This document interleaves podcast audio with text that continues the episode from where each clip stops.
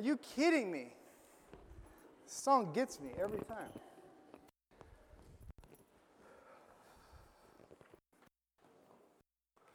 See the moment. See the moment. Don't miss it. This moment. See it. Eyes open, ears open. See the moment. Divine appointments are all around us. We've lived through them. We're maybe even experiencing them right now. But sometimes we miss it. And So, my desire this morning as we begin this 10 uh, week series on divine appointments, that you would see not only divine appointments that you've had uh, perhaps in the past, but honestly, more relevant to this very moment, what more, is more relevant for this Saturday as a church, what's more relevant in your life this week is that you would lean into these divine appointments that God has set up for you. So, divine appointments, the subtitle, um, if we could get that on the screen, fellas in the back, um, that divine appointments is about pursuing purposeful relationships. Pursuing purposeful relationships. So, what are divine appointments? Obviously, we've all heard that phrase. Maybe you use that phrase. Maybe that's something that's been a major part of your life, or maybe that's something you've not thought a whole lot about for us in these 10 weeks, we want to just take a moment to say, hey, no matter where you've been or what you've done, right now in this moment, pursue purposeful relationships. What does that look like for you? It looks like for me, it looks like for a lot of you that I know that I've heard your story, it looks for you to be on mission.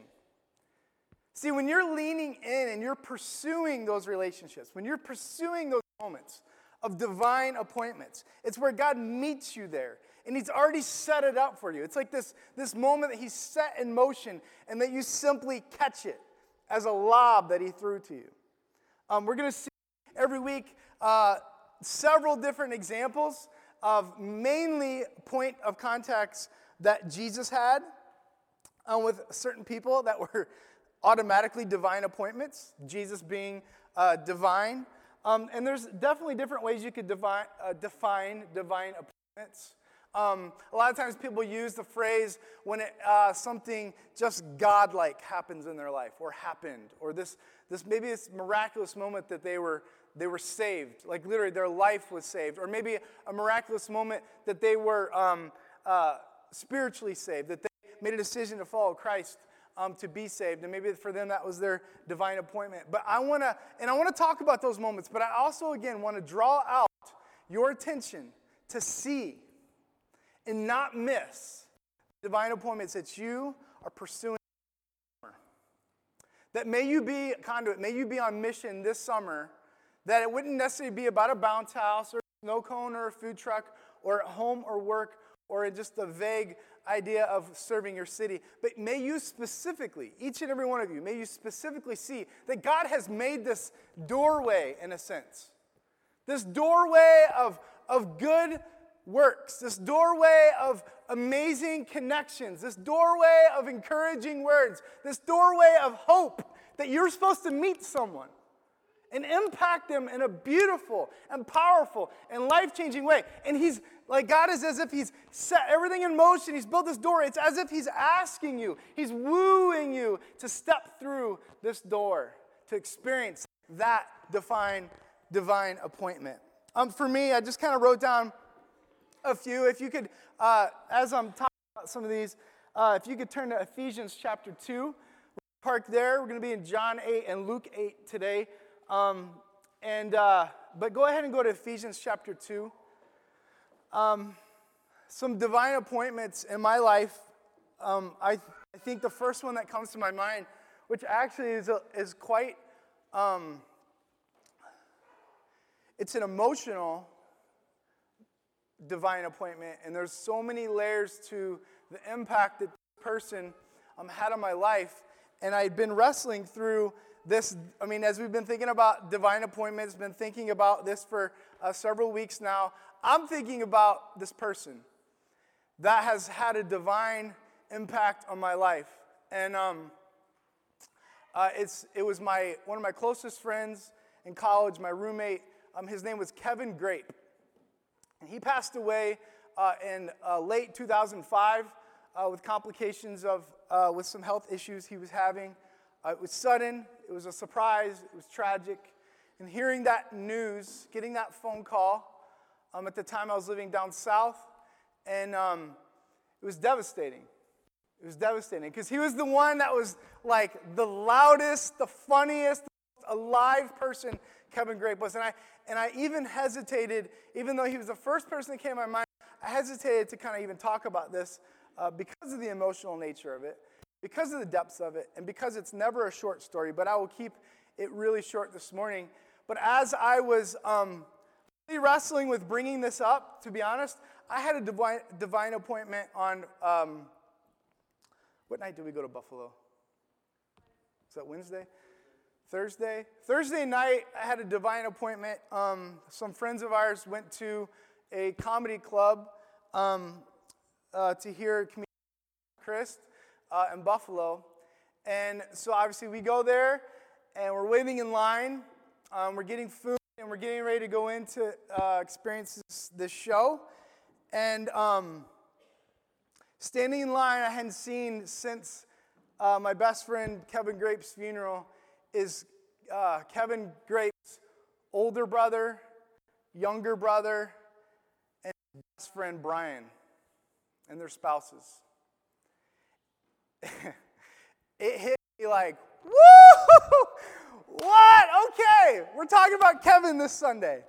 Lord, I hear you loud and clear. And I and I didn't even know what to say to these guys and, and, and vice versa because there was this, this convergence of, of like we all loved Kevin, and obviously they grew up and they were brothers with Kevin and best friends with Kevin. And I, and I was a friend from college and just converging on this funeral in, in, in Rochester, New York um, in late 2005. For me, it was a divine appointment. And this reminded me of it this week was just that, that God orchestrates so much past what we even see past what we even understand and what i would what i would consider as one of the greatest tragedies moments of my life, the hardest moments to walk through as a human being, He's used that in my life to actually change my life.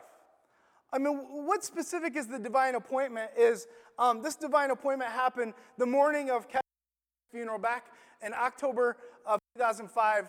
Um, I'd been in dis- I'd been living in the South and I'd been in discussion with a church in this in this area about coming to be um, on their church staff. Um, again, this is 2005, and um, I kind of closed the door on it. Maybe in my mind, kind of was going through the emotions corresponding um, with them on regards to how I would get up here and how that would work. And uh, the moment I, I, felt like I kind of closed the door because of the geographical um, gap of what was happening and, and several other factors, um, Kevin had passed. And then I learned that where Kevin was from and where the funeral was was very close to this place called Jamestown, New York. And that morning of the funeral, as ironic but divine as it was, uh, this search team came over and met me at a Bob Evans. I believe there's a couple people even on the search team in this room this morning um, that were there and met me there. For me, as strange as that sounds, that was a divine moment for me, a divine appointment. A divine appointment is this idea that at the center of it all, God is setting up these moments for us. At the center of it all, there's this idea that God is setting up these moments for them. And for me, it wasn't just coming up for a funeral, it wasn't just a job. It was this calling, it was this moment of like, I want you, I, this is where I want you. This is where I want you to establish your life in your family, in your ministry. That was a divine appointment for me. Another one, uh, I think back, I just wrote down several. I think back, um, we had moved away to Arizona um, in 2011, and we came back a few years later, and um, uh, I had written on a friend of mine's, uh, or maybe I had posted something about coming back to the area, and at the time, uh, Pastor Cameron uh, was uh, pastoring a church in Frewsburg, and I'm thinking about this divine ironic appointment. Cameron writes, and we didn't really know each other at all. Uh, he writes in the uh, comment section, he's like, uh, I'm really excited to work with you. Welcome back to the area. And I'm like, yes, Lord. God's up there chuckling, knowing and seeing the divine appointments of the future, the divine appointments of how things converge. I'm thinking of truck Fridays. I'm thinking of these moments where, as Pastor Cameron was up here talking about these different things, we have this event coming this Saturday. It's not about bounces. It's not about hot dogs. It's not about chicken barbecue. It's not about all these fun environments that we're creating. It's about these appointments, these intersections, these doorways that God has invited us into, that someone is waiting to hear from you. There's someone out there that needs what you have the hope in Christ, the courage you have, the, the love you have, the grace you have, the mercy you have that comes from Christ, the peace of Christ that's overflowing from you to them. There's these divine appointments where they need what you got. They need what you got. I'm thinking of last week, and Vinny, uh, give it up for Vinny. That was so good last week. Uh, um, Vinny talked about how uh, when he was in the parking lot with this angel, uh, all y'all did not know where that story was going, in, including, including me the first time I had heard it. Um, but for Vinny, that was a divine appointment that changed everything for him. Maybe, maybe not at that very second, but that was the mosaic that God was using to play into his life, to woo him, to perfect him, to grow him, to change him, to stretch him to who the man he is today. And God's still doing that with Vinny, and God's still doing that with me. And guess what? God's still doing that with you. So I want to invite you to the, the places in your life, the mosaic, or those spots that seem really fun to tell stories about, like seeing random people that hand you a Bible in a parking lot and disappear, but also down to the level of those painful, excruciating, hurtful moments in your life. You know, God is even taking that and He's using that as a divine appointment, not for torture, not because He likes to see you suffer, but there's, there's something happening in that divine appointment. I remember in college, another quick uh, divine appointment. Um, I remember being really down and, and discouraged about being used of God. And I remember this preacher was talking about uh, have, you, have you asked, have you asked God to use you today? Have you asked, or you just simply ask God, God, use me today. Use me today to help somebody. Use me today to encourage someone. And I happened to be um, um, flying out later that day. I think I was maybe flying home um, from Florida where I was in school back to Illinois. And I remember praying that specific prayer. I was so inspired. God, use me today. I was sitting on a plane next to this guy who happened to be, his name was Bob Schillen. And um, he happened to be, I don't really understand what he did, but he worked um, for the British government and he was um, on assignment here in the United States. And um, wow, he was way smarter than me. Um, to say like he was just so intimidating how like business like and just but i said god use me today. Use me today. Just started a conversation with him. Went back and forth. He's such a gracious and kind and i just simply walked him through um, the plan of salvation. I walked him through the hope that each one of us can have of our sins being forgiven because of what Christ did on the cross. And Him rising from the dead gives us new life and new hope. And I know, I'll never forget as we felt the plane literally start to slow down and descend, he prayed to receive Jesus as his Savior. This is before Facebook. And um, so years later, got reconnected with him over Facebook. And like, the first picture I see, he's wearing. Uh, like he's, he, I guess he's in ministry now. And he's wearing like this big robe. I know, it's like an Orthodox. I'm like, whoa, dude, I have so many questions. Like, so many questions. Uh, but nonetheless, it's these moments that, like, you. Ha- my, my question for you this morning, moving into these divine appointments, before we go any further, have you a- today? Have you asked God to use you today? He's waiting. He's got moments ready. He's inviting you in, but he's also curious is this something you're desiring? Are your eyes open? Do you see it? Because today he's saying, don't miss it. Don't miss it. One more, actually, two more, real quick. Uh, this sanctuary is a lot of fun, especially when there's like um, um, specifically a wedding or some type of event, and someone that maybe doesn't go here and they come into this building and they went here as a kid. There's this gloss that comes over them of this memory of the divine appointments. That God met them in a building. It was powerful for them. It's so amazing to hear about those divine appointments just surrounded by a building in brick and mortar where God met them. God had something for them. Or they had something for someone else. Last night, uh, we were at Conduit North, and um, I kind of eavesdropped on a com- couple conversations, uh, mainly because the room's small. But hearing a few people, uh, three in particular, that I heard go out of their way and go up to Jordan and Janelle and communicate to them the impact, genuine impact, that they've had on mission in their life. It was powerful. It was powerful. Knowing that, like for them, showing up, making a meal, hugging, smiling, conversating, talking, whether it was a child or an adult, was these divine appointments that added to the life of someone on the north side of Jamestown. I heard this one woman in particular tell Jordan, I, I heard her loud and clear. She's been through a lot, and her faith has become stronger because of him.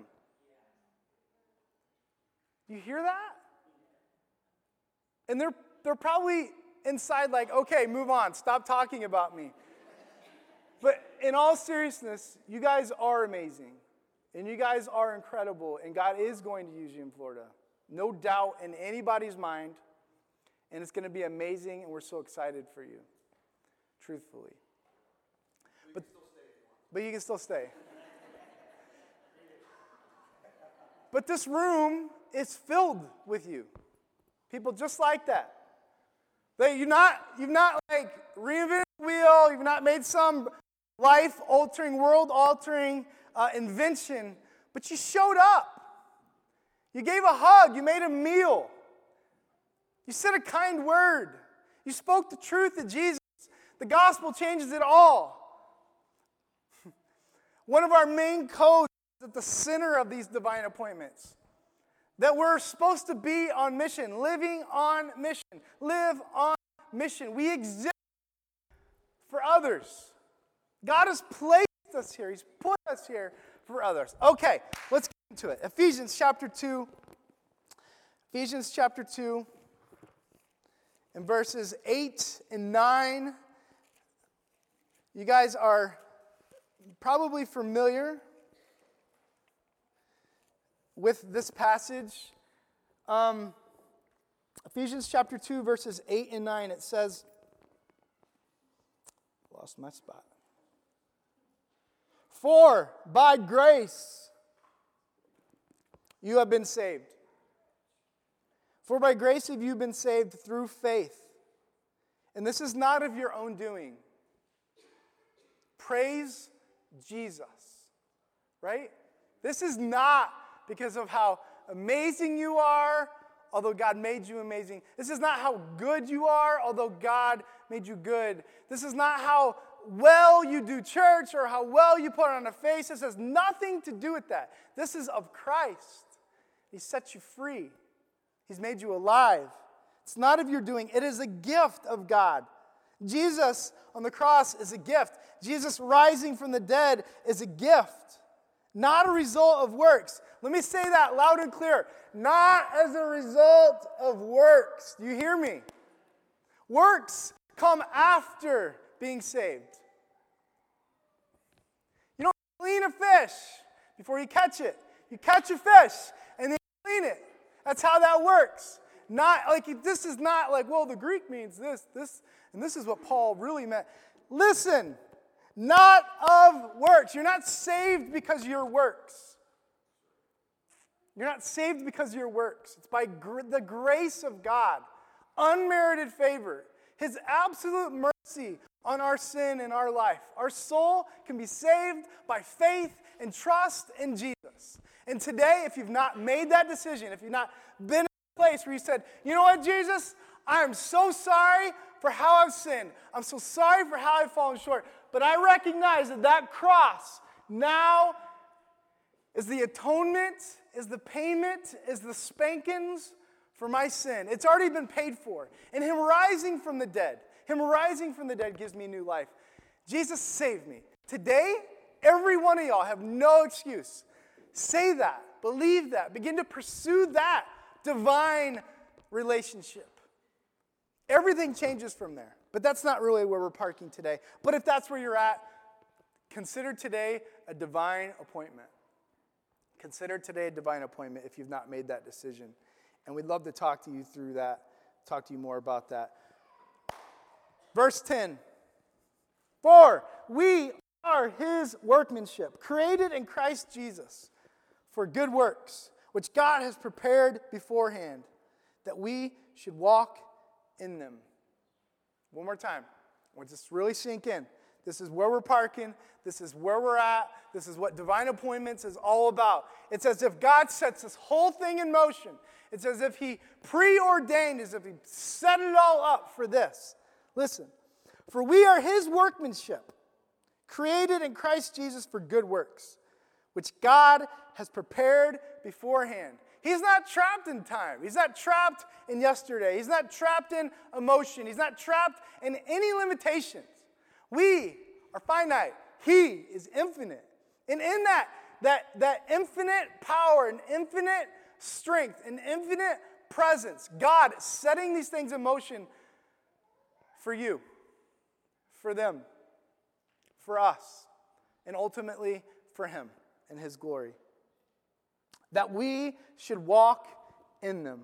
For we are His workmanship. Workmanship, what is that? There's one other place that the context, the root word where this is found is Romans chapter 1 and verse 20. We're not going to spend time there, but I just want to simply point it out because workmanship when it's used in Romans 1:20 talks about the works of God in creation. Did you know God created the world? Do you know that? Just making that very clear. And he actually did it in a week, which is kind of crazy. Actually less than a week because he took a day off. But that's a whole nother sermon for a whole nother day. But his workmanship talks about the works of God in creation. So when it says that we, you and I, like, like Podunk, Junior Varsity, B, Corey Arrett, and the rest of y'all, we are his workmanship. The other time this workmanship, this is blowing my mind. The only other time this is used is when God talks about like Yosemite Yosemite!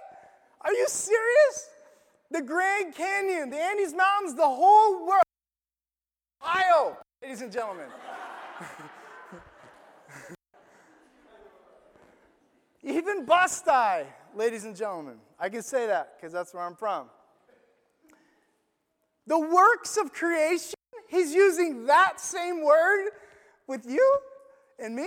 That's crazy. Why? What's so amazing about us? You don't see it? Yeah, I don't either, but God does. He sees this in you. He's created and He set this up. He set up a love, He set it all in motion for you to be at work, not to just be busy, not so that you can say, Well, I'm saved because I'm busy, I'm saved because I'm at work. No, as a response of you being saved, this is what he's desiring because there's other people that need the, the, same divine appointment. They need what you got now. Not because you're special. God knows you're special. God thinks you're amazing. Find your identity in his love and not just how, how far you can puff yourself up or how confident we can make ourselves or self esteem. But God ultimately loves us unconditionally, and he wants what you have now in Christ. He wants them to have it too. Everyone. What does everyone mean? That may seem kind of vague. You know who I'm talking about. Each and every one of you in your home and in your church and in your city. Who is it that has been drawn right in front of you in this series, um, Pastor Cameron and I are going to be talking specifically in the next couple weeks, like who, when it comes to divine appointments, who is God talking about? Who is He drawing us to? And I think that there's divine appointments that need to happen with the spouse that you're sitting next to. There's some divine appointments with the people that are sitting right in front of you or live next door to you that you already know, that you're already well acquainted, maybe too well acquainted with. But there's also some divine appointments that are maybe a little bit farther that you don't even know their name. But when God tells you to do, or when God tells you to speak, or God tells you to serve, or when God tells you to show up, we better do it because He's got this moment set up for us. It's this thing that's already been prepared beforehand that we should go and walk in them. The context, at the center of it all, is this idea that God has set up these moments for them. For them. So being on mission is about that.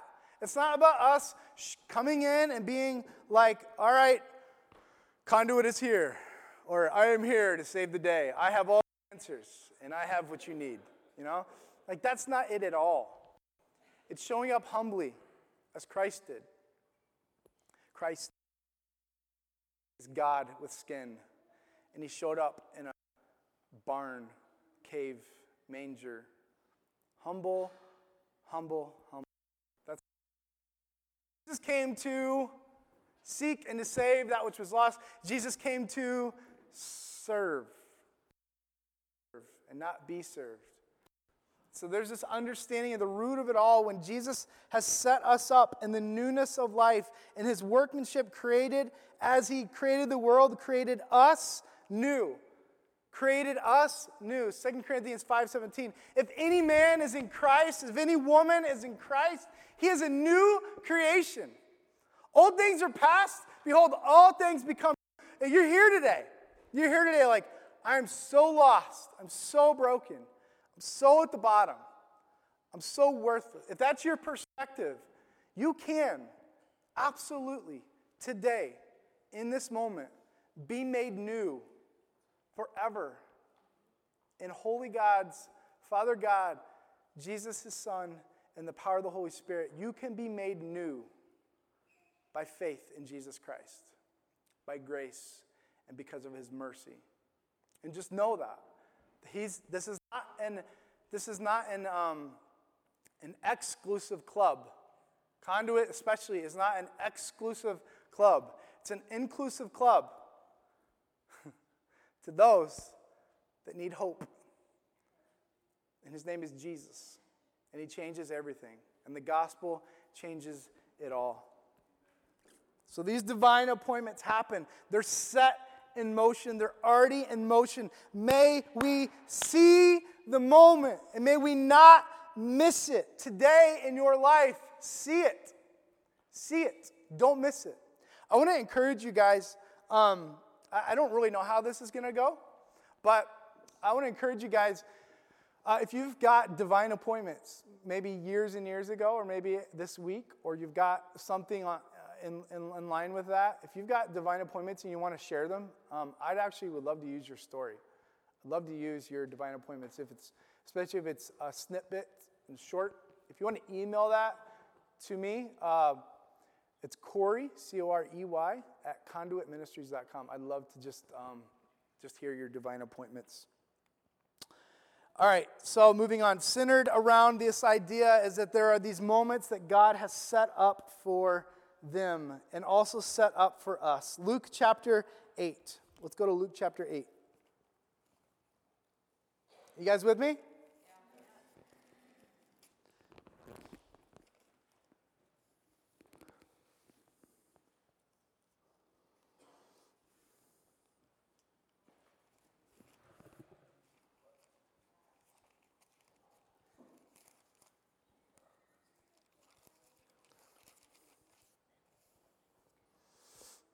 Actually, I'm going to I'm going to actually ask you to go to John 8 first. We're going to skip over Luke 8. John chapter 8, for the sake of time.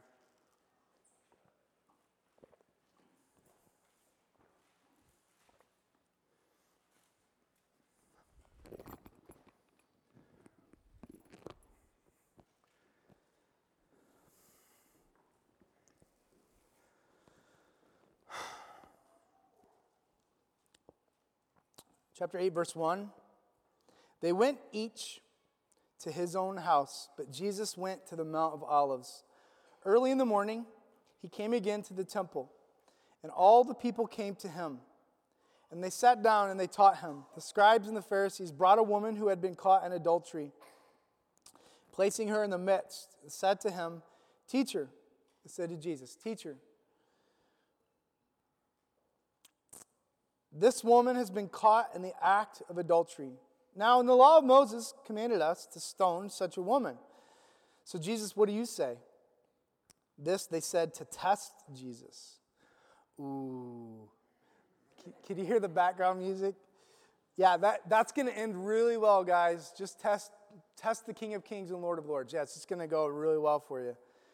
Um, but what do you say, Jesus? And they said this to test them and that they might have some charge to bring against Jesus. Jesus bent down and he wrote with his finger on the ground. As they continued to ask him, he stood up and he said to them, Let him who is without sin among you be the first to throw a stone at her. And once more he bent down and he wrote on the ground. But when they heard it, they went away one by one, beginning with the older ones. And Jesus was left alone with the woman standing before him. And Jesus stood up and said to her, Woman, where are they? Has no one condemned you? She said, No one, Lord. And Jesus said, Neither do I condemn you. Go and now sin no more. Today, I want you to remember one thing. Without Jesus, divine appointments seem just like appointments. Me say that again. Without Jesus, divine appointments seem just like appointments. You're busy, I'm busy, our schedules are filled with appointments. We invite intentionally Jesus into those moments, into those days, into that place of hurt. And in this context, in the place of challenge and condemnation. When you invite Jesus into that moment, that becomes a divine appointment and not just an appointment. So without Jesus, divine appointments seem just like appointments. You've heard this story before, but the woman caught in adultery. This is not a story about the embarrassment of a woman that it says was caught in the adultery. I'm assuming she doesn't have clothes on. I'm assuming she's been dragged out in the street. I'm assuming this has caused quite a stir. I'm assuming that everybody in the area is seeing and watching and now hearing with these men who are about to murder this woman what they're about to do. I'm assuming everybody's watching this, and I'm assuming everybody heard that person say, that religious leader say to Jesus, What are we going to do? See, we think, and people think that this story is about a woman naked in the street about to die and be stoned to death. But this is actually, at the heart of this, this story is about sinful man thinking that their stuff don't stink. At the heart of it, Jesus somehow, he doesn't step on the law of the Old, Old Testament. He doesn't step on the woman, and he doesn't even necessarily step on these sinful, pious punks. But he still speaks to the heart of all. When he shows up, he takes an appointment and he makes it a divine appointment. And for Jesus and for the woman, and I would argue even some of those men that were holding stones that dropped them, boom, boom, boom, boom, boom, and walked away, I'm assuming that it was life changing for them. I'm assuming all of this because at the center of it all, Jesus has the audacity to get down on the ground and write. What do you think he was writing? Like, do you think he was playing tic tac toe? Do you think he was writing down the sins of the guys holding the stones and putting their name next to it? Do you think he was drawing a picture? Or do you simply think he was nervous and really thinking about what he was going to say. And he's like, oh, shoot, what am I going to do now? Stalling, stalling. I don't know. But here's what I do know. In the quiet tension of the moment, it says that Jesus stood up. And when Jesus stood up, here's what I'm assuming that to those men and to the woman, I'm assuming when Jesus, King of Kings, Lord of Lords, stood up, I'm assuming that he was taller than they thought. I'm assuming that he was stronger than they thought. I'm assuming that he is smarter than what they thought.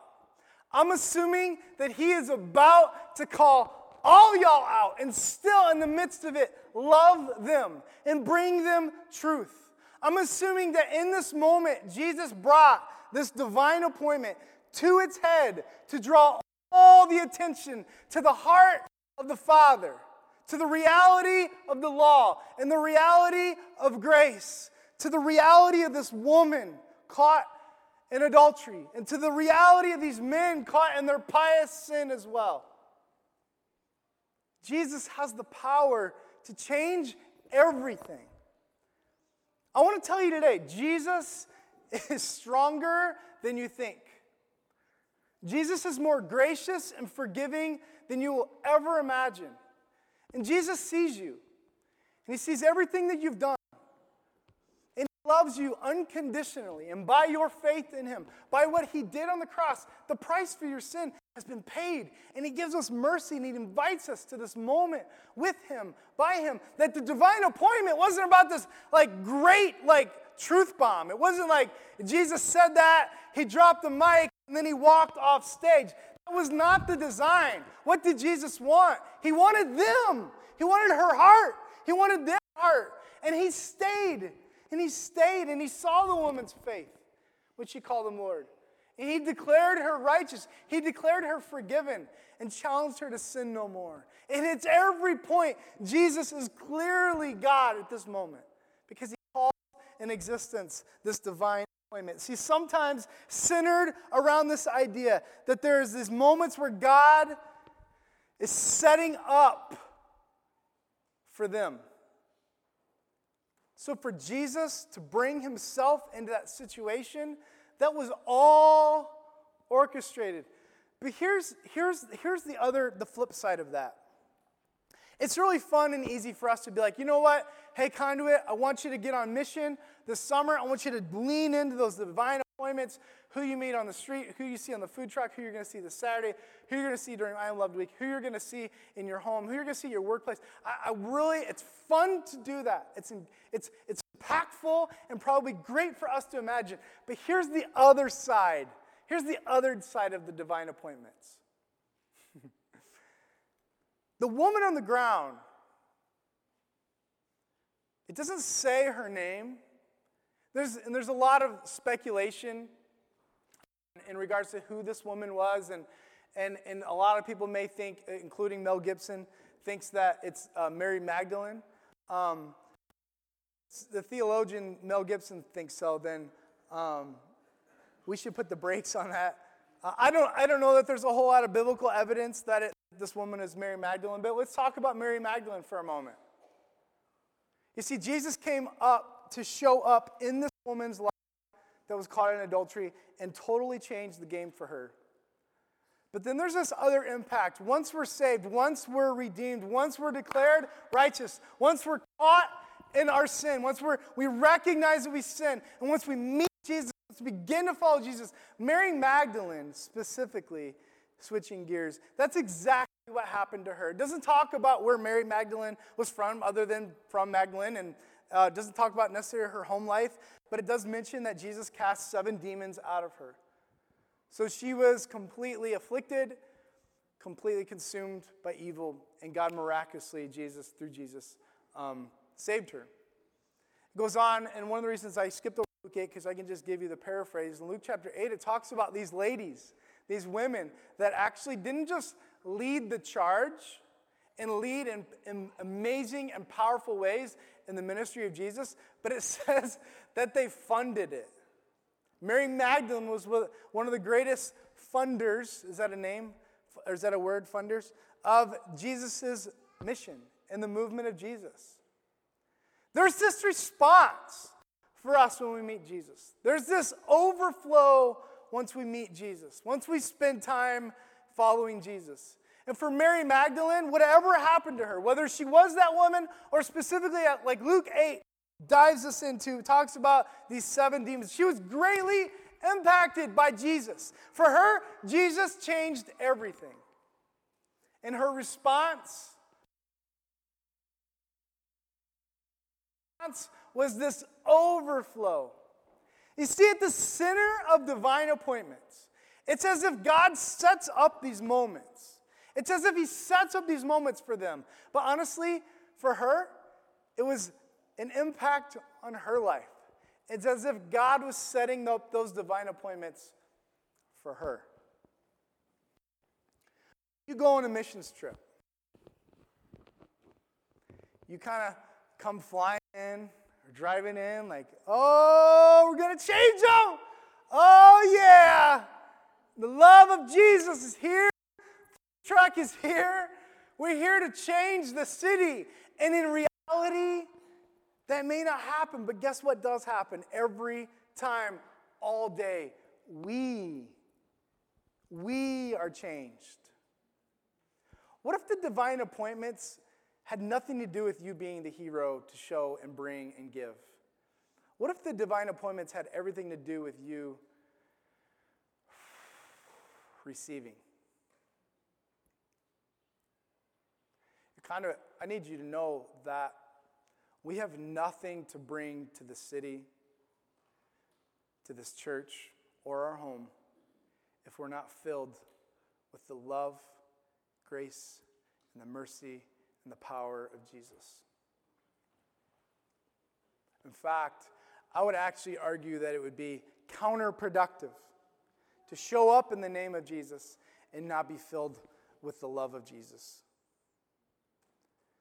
So may we end on this idea that sometimes God sets up these things beforehand that God has already preordained, and it's got nothing to do with me showing up to help you, sir. It's actually got something to do with you intersecting and blowing my mind. Um, think about the divine appointments from that angle.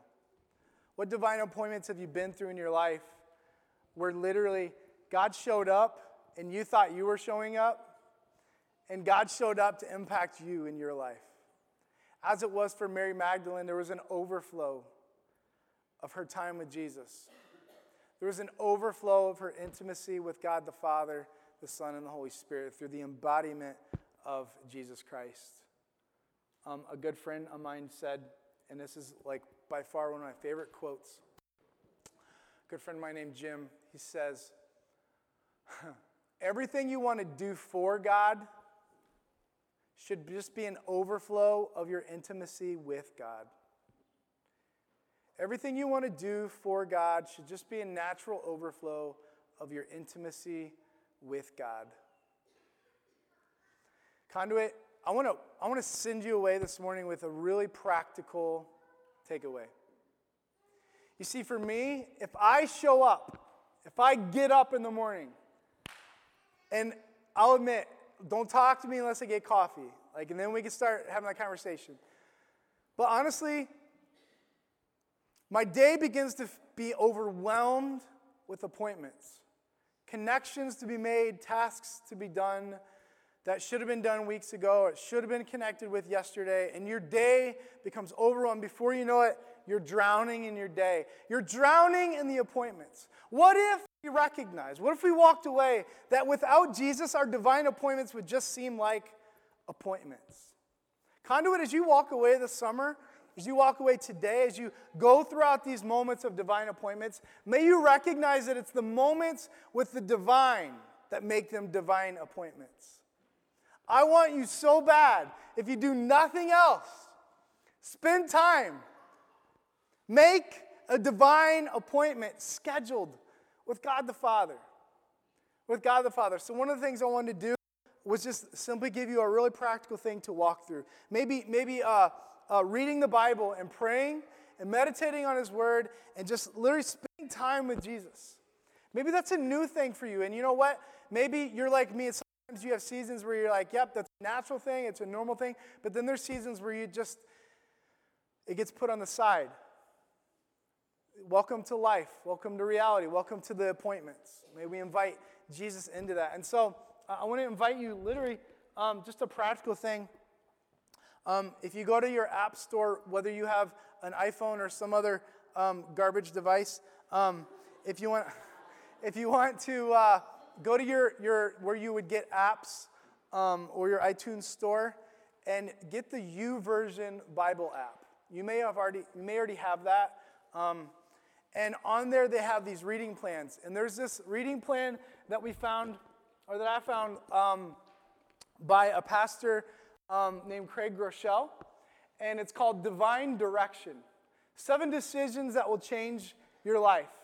There's seven moments, seven days, or seven uh, things that we want you to walk through. So I want to encourage you, like if, if uh, spending time with God is a new thing for you or something that maybe you struggle with, encourage you, download this app, go to the reading plans, simply search for divine direction and read through that. It'll be really, really helpful and really practical for you. I was trying to talk about this with uh, Brienne last night, and I'm like, I just want them to understand that sometimes we miss those divine appointments if we've not spent time with the divine.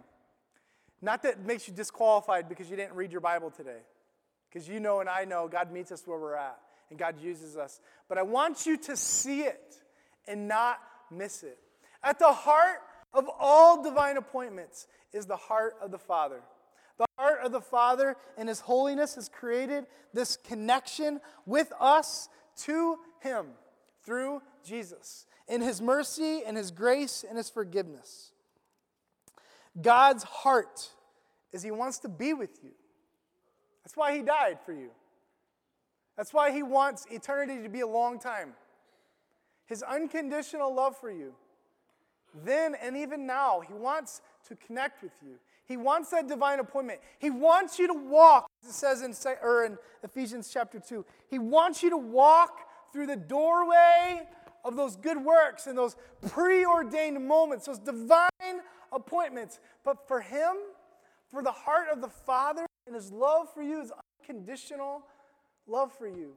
You know what he wants more than anything? Is he wants you. He wants a divine appointment with you first. And so maybe this morning as we close, um, as we just uh, as we just bow our heads and have the team come up, my invitation to you is that maybe for you, church in this moment with your eyes closed, I just I want to invite you to that divine appointment. Yeah, we need volunteers. Yeah, there's stuff to do. Yeah, there's a lot on your mind. Yeah, there's a lot on your plate. You're battling this or struggling with that. Just, just stop. Just stop. Just stop. And close your eyes. And close your eyes and stand if you would. If you could just stand up right now. And just spend this moment with a divine. Remember, He's set up this moment. He's meeting you in this moment. The center of it all is this idea that there are these moments that God has set up for us, for them, for Him. May you see it. Do not miss it.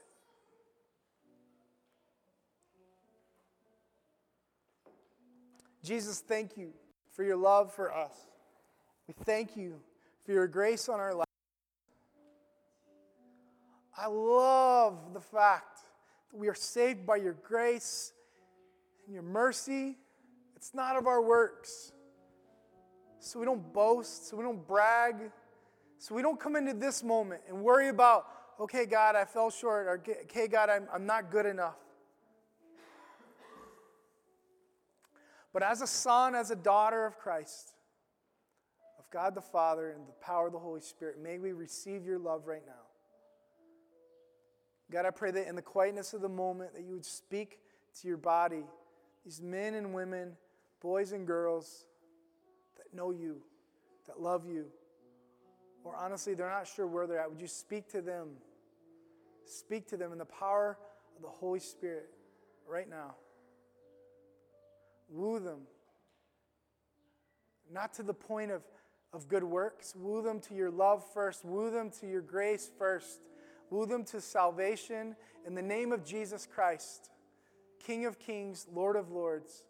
Redeem them, God. Redeem them by your plan that you've predestined, that you've set up, that you prearranged. And in this moment, God, may they first see your love, first see your face, first see your hand reaching, and may you connect, God, the moments in their past, the moments in their present where you've been there, you've not left them, that they're not alone, and that the future is bright. May they receive you in your goodness. You are so good. Thank you, Jesus.